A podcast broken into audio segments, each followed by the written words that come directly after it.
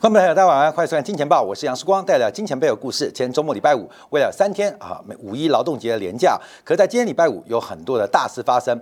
那第二观察的是全球这个七大工业国啊，这个排名呃第二的日本啊，公布了最新的利率决策。那这个利率决策也是日本央行新总裁的处女秀。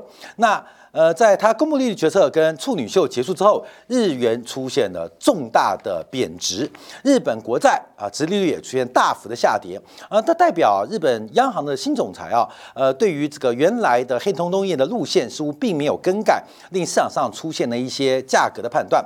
同时，我们要注意到美元指数的右肩啊，右肩啊打得非常的扎实啊，也使得美元指数出现了大幅度的反弹。那另外，我们要观察昨天晚上公布的美国的。第一季 GDP，呃，大部分媒体是说低于预期啊，但我们等一下跟大家解读啊，是大幅的超出预期。怎么说呢？我们先看黑田农业的处女秀。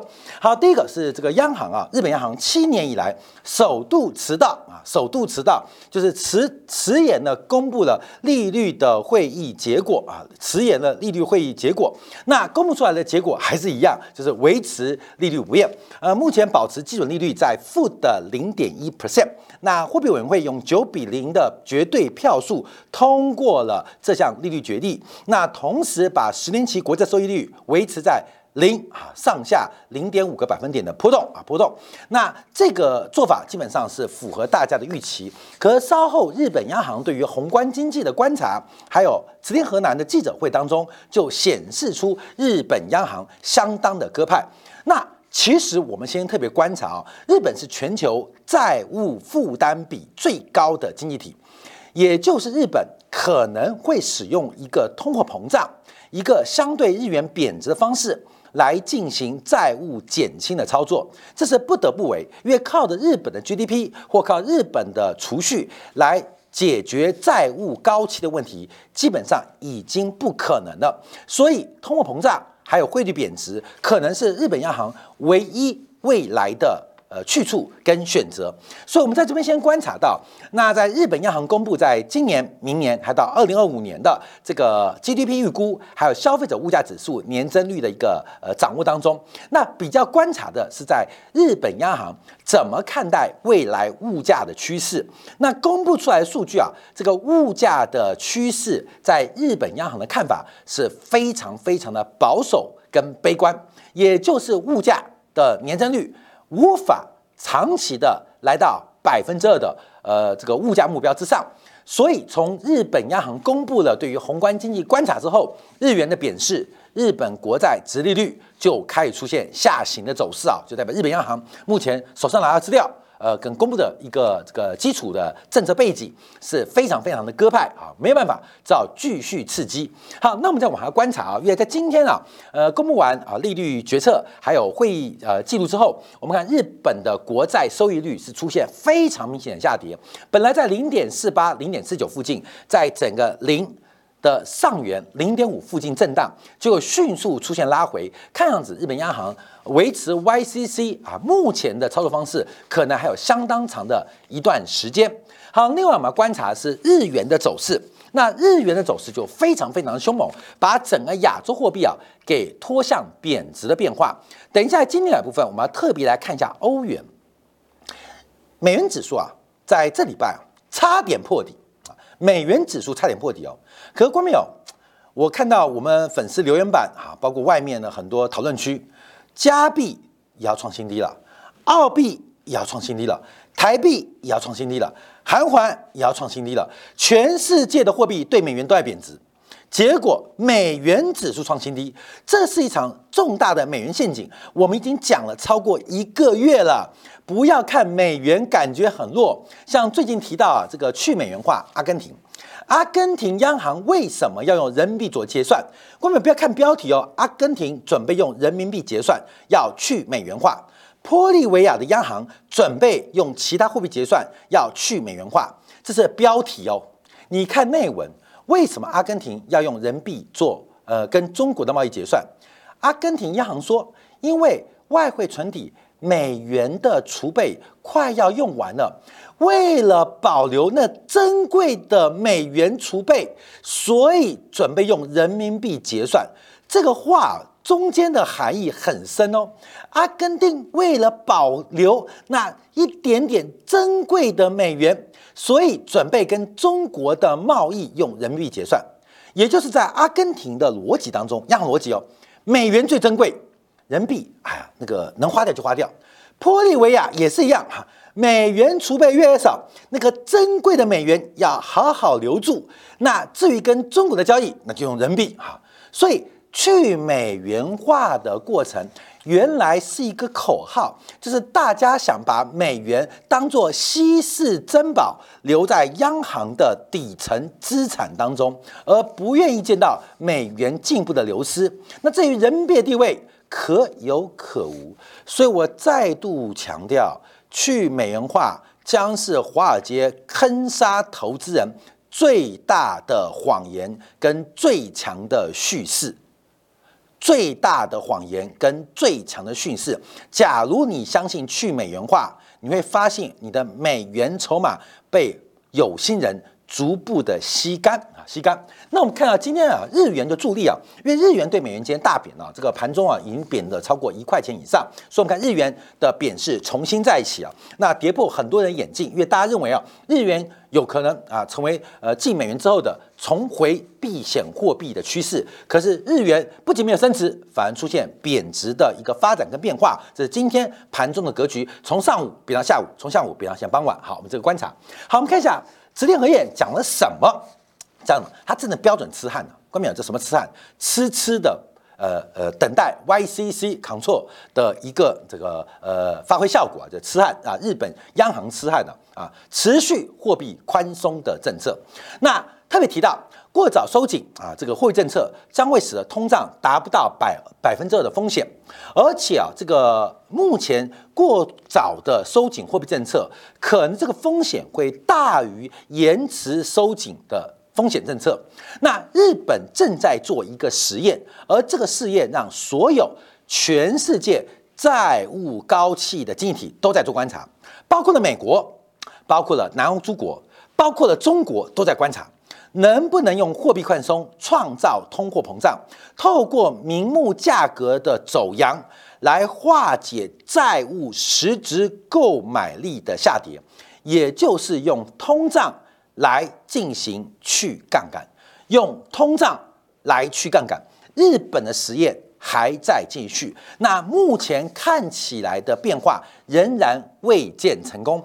假如日本成功了，假如日本成功了，那不排除未来全球大型央行都可能开始仿效日本的货币政策，来用通胀降低全社会的。杠杆率啊，这要特别观察。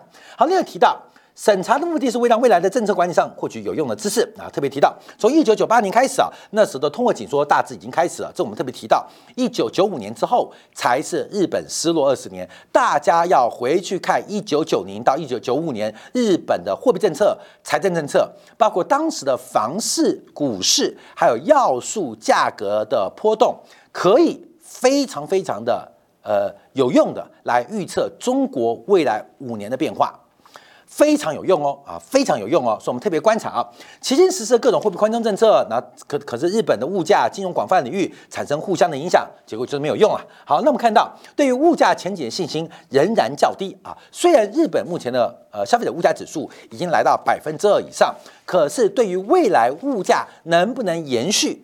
日本央行仍然没有信心。好，这些解读跟日本央行的宏观数据，让市场上觉得日本的宽松是必然的。那另外提到一个重点啊，就是这次日本央行的这个会议的决议提到，就是过去啊，因为他们在这个 YCC 啊 Yield Curve Control 折溢曲线控制当中出现一个凸点，这个凸点就是十年期国债，就是这个凸点凸点啊，这个凸点成为交易员对决的地方，因为它非常不合理。这个凸点就是敏感带啊，猛力戳它，希望戳出财富的火花。可是没有想到，因为美国国债直率倒挂、利率平价的影响，让美元过去这八个月出现修正拉回，使这个凸点缩回去了啊，缩回去了。那日本央行认为，这个十年期国债在直率曲线上的凸点消失，让日本央行能够维系。过去黑田东彦做法继续下去啊，这观察，所以这个凸点消下去啊，使得这个直呃直隶河南有更大的信心来维持 YCC 的一个政策。好，那我们就要观察了，因为日本的政策在做一个恐怖的债务实验、恐怖的货币实验、恐怖的汇率实验，这种无限量的宽松跟印钞，那日元的债务啊，包括日本央行的资产负债表跟 GDP 的关系都出现严重失衡。但因为日本是一个开放的经济体，我指的不仅是。呃，国际贸易开放也是一个资本上的开放，所以日本大量的印钞在西方，尤其是华尔街主导的游戏柜当中，并没有产生日本的恶性通胀。这个主要的原因是来自于日本过多的流动性进入了全球的金融市场，使得日本很难出现高通胀。因为这个印再多钞票啊，就像这个上游下大雨。可是底下的河道很宽，所以水都留不住，很难形成一个通胀的堰塞湖。可这个局面会不会出现改变，是有可能的哦。尤其在全球化逐渐破碎跟瓦解的过程当中，日本未来的通胀、日元的这个呃这个 carry trade 的交易会不会开始放缓放慢，就要值得特别观察。好，我们这边马上看一下昨天美国公布的第一季 GDP 的数据啊。这个 GDP 啊，扣掉了物价因素啊，实质 GDP 啊，这个年化年化的环比增速啊，是一点一 percent，这比亚特兰大预估的一点八、一点九来的低，也比市场预估的百分之来的低，甚至低于去年的 GDP 中值啊，二点六的成长。所以，我们第一个观察的是美国 GDP 的增速出现大幅下滑的一个轨迹。那早在过去这半年，不管从债券值率曲线的讯号，包括美国的采购今年指数的指标，我们都看到美国早就出现衰退的预警，早就出现衰退预警，也就是按照过去货币市场、债务市场，甚至采购今年指标或是消费者信心指数，美国第一届 GDP。为负值的可能性并不是没有，甚至第二季为负的可能性并不是没有，是美国的衰退怎么还不出现？美国衰退出现，美联储才有一点点的可能放宽宽松的可能性啊。可公布出来数据的确不好，可是有没有衰退？没有衰退。更重要是，我要把这个衰退啊打开来看，让大家看到美国经济不仅没有衰退，在个人消费支出更是创下了。新冠疫情以来的新高，这是一个非常诡异的时刻哦，来跟大家做分享哦。所以第二个看到啊，这个数据只有一点一 percent 的增长，相对于第四季二点六腰斩哦啊腰斩哦。那为什么腰斩？好，我们看一下，这是从 GDP 的分项贡献来做观察啊，分项贡献做观察。好，各位朋友，把几个项目，我们一般来讲 GDP 啊。是按照支出面法做计算嘛，就是消费、投资、政府的开销以及海外需求，就是 C 加 I 加 G 加 X 减 M 啊，这是这个支出面法。那所得面法就是地租啊、工资啊、间接税啊、折旧等等啊。那一般我们 GDP 看法是用支出面法做一个关注跟掌握。那我还是跟大家讲个科普啊，其实 GDP 并不是用横向做比较的一个这个用途啊，所以拿美国 GDP 多少。中国 GDP 多少？印度 GDP 多少？其实不能这样算呢，因为 GDP 本来是一个内部化的指标，可是因为在跨国外部化缺乏比较指标，所以我们常常拿 GDP 来横向比较。哇，日本 GDP 多大？中国 GDP 多大？那这个印度 GDP 多大？多小啊？看到没有？其实它不适合做横向指标，但也没有，所以常常来做外部的指标。所以 GDP 主要是看内部的关系啊，这是跟大家做个补充说明的。好，那我们看一下为什么第一季。GDP 大幅的下滑，那分几个项目？那第一个是不是消费？第二个是不是投资？第三个是进出口？第四个是政府支出？从二点六掉到一点一，那为什么失速了？为什么失速了？我们先看消费支出好不好？消费支出对于 GDP 的贡献，今年第一季是来到二点四八，消费支出对于 GDP 贡献是贡献了二点四八。哎，关没有？美国 GDP 是增长百分之一点一哦。消费支出贡献了二点四八，去年第四季消费支出贡献 GDP 只有百分之零点七，去年第三季只有百分之一点五四，去年第二季只有百分之一点三八，去年同期第一季只有零点九一，再往前看到新冠疫情了，前年第四季只有二点一四，所以我们可以观察到，美国的消费支出对于 GDP 的贡献不仅没有减少，甚至比上个季度成长了三倍半。所以美国 GDP 从二点六掉到一点一，不如预期，消费支出。绝对不是拖累美国经济的一个主要的结构性原因。好，那我们再看那谁呢？啊，我们看一下，那看一下进出口好了。进出口部分啊，对于 GDP 贡献是正的零点五四，相对于上一季度负的零点四四，也出现了转折哦。我们在昨天节目特别提到，美国的出口增长，进口做下滑。使得美国国际收支对于美国 GDP 贡献也出现了一个正值的发展。好，那也不是进出口，那就看政府开销了。那政府开销是绿色的，绿色的看到了啊，美国政府的支出对于 GDP 贡献是正的零点八一，相对于去年第四季、第三季、第二季、第一季，其实美国政府支出对于 GDP 的贡献也是创下新冠疫情以来的新高。嗯，消费也创新高，国际收支也创新高，政府支出也创新高。那为什么美国 GDP 会腰斩呢？主要原因就是投资这一栏目啊，投资这一项目，投资大幅度的拖累了美国 GDP 的发展。投资，投资，C 加 I 那个投资啊，投资。一口气拖累了美国 GDP 二点三四的增长，所以前面不管消费者有多有活力，不管国际收支出现什么样的改善，包括了政府开销的一个变化，我们看到主要被投资给害到，投资的大幅下滑，直接拖累了美国第一季 GDP 的一个数字腰斩哦啊，还打等于打四折啊，打四折，那我们就要把投资给拆开来看。这个投资到底发生什么事情啊？关键这不是贡献值哦。我们看到，不管是消费支出、出口，还有包括联邦支出、地方政支出、商业投资，都是正贡献哦。那进口、住宅投资是下滑，主要出现在这个项目。这项目我们从这边来做观察。好，关没有？投资项目到底是怎么了？美国人不投资吗？美国人不投资就没有未来喽？哎，我们看几个项目啊。第一个。从非住宅，包括机械设备的投资，其实美国的投资并没有出现明显衰退的变化。我们开找，呃，建筑结构，包括了设备，包括了 IT 设备、工业设备、运输设备、其他设备，我们拉过来看，啊，基本上，哎呦，有点小下滑，但不大，都是零点零几或零点几。那另外我们看到，对于研发软体的投资，甚至是正贡献。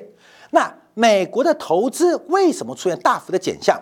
因为库存大减。我们看啊，美国的库存，尤其是非啊非农业的库存，一口气拖累了美国 GDP 二点三六个百分点，二点三六百分点，也就是第一季美国经济不好，原因在于厂商的库存大幅度的减少，这是个比例关系哦。啊，因为 GDP 是算增量的嘛，代表库存没有任何的增量，甚至出现减量。相对于经济往上的过程当中，它形成一个巨大的拖累。所以，一个经济好不好，第一看消费行不行，第二看这个国际贸易好不好，第三个看投资行不行。那投资要看是设备投资，还是住宅投资，还是研发投资。还是库存投资。美国第一季 GDP 大坏的原因是因为库存暴跌。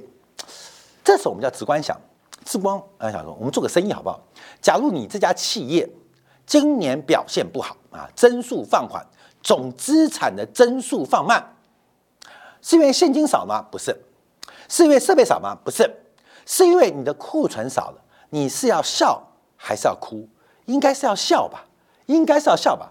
美国的库存大减，在全球去杠杆的浪潮当中，美国出现的第一枪啊，第一枪，我先去我的杠杆，去什么杠杆？去我无效存货的杠杆，这是美国现在发生的事情哦。所以，我们观察美国第一 GDP 不好的原因，主要是库存疯狂的减少啊，这有点恐怖哦。也就是等到美国去库存、去杠杆完成的时候，美国有非常大的空间。来操作它的汇率政策，来操作它的利率政策，来操作它的财政政策。那你懂吗？所以它在这个过程当中出现了非常明显的调整哦。当各国都还没有调整结束的时候，美国已经开始做巨大调整。所以第一季 GDP 最重要的观察就是美国库存的大减。好，那回来看一下消费呢？因为美国的消费支出啊，扣掉物价因素之后，大幅贡献 GDP 二点四八个百分点。这个二点四八是创下二零二一年下半年以来最强的贡献。最强的贡献，扣掉物价因素，美国的消费目前受到利率百分之五的影响，打死不退，这给美联储的加息带来非常大的底气。好，我们再往下观察，从进出口跟政府项目都是净贡献，都是正贡献，所以不管出口的增长跟进口的下滑，美国正在调结构啊。正在快速的调结构，所以我们看最近美国进口出现明显下滑。那进口下滑的背景当中，美国出口还增长，这我们昨天节目也做过。那另外，美国政府在债务上限不能举债的背景之下，仍然贡献美国 GDP 零点八一。那假如能够举债呢？一月十九号，美国就碰到债务上限哦。所以在公布第一季 GDP 的时候，其实第一季有五分之四啊，六分之五的时间，美国政府。是没有能力额外增加债务的哦，在不能额外新增债务背景之下，美国政府支出都还可以贡献零点八一个百分点的增长。那假如能举债，那美国政府的弹性空间就会越来越大。好，那我们看一下啊，这个数据是昨天美国国债出现了非常明显利率的弹高，有人解读是滞胀，但我的解读是美国经济调整的速度在高息。高紧缩的环境之下，为什么还不倒？美国该倒而不倒，这很讨人厌，你知道吗？因为美国该倒就倒嘛，那紧缩就可以早点结束。可美国该倒的时候不倒，那紧缩延长，不要等到美国倒的时候。大家已经变成灰哦。那现在观察，因为第一季美国的核心 PCE，这个 PCE 啊是消费者实质购买所面临的物价水平是大幅高预期，已经是连续第五次高预期，所以物价也走高，去杠杆在加速，去库存更为激烈。那美联储能干嘛？那就是大幅的紧缩跟加息来对抗通胀。所以我们在过去啊，在今年农历年后，我们预测美国会加息十二次，利率加到百分之六。这个预测其实非常大胆，可是我们可以看到，随着经济数据跟美国经济的变化当中，美国往百分之六加息的可能性正在逐渐的升高。大家切勿错误预判美元、美债。美联储的政策，这会是一个财富分配的起点，分享给所有金钱豹的观众朋友。好，感谢大家收看，我们下周二同一时间晚上八点，时光的见报与各位再会。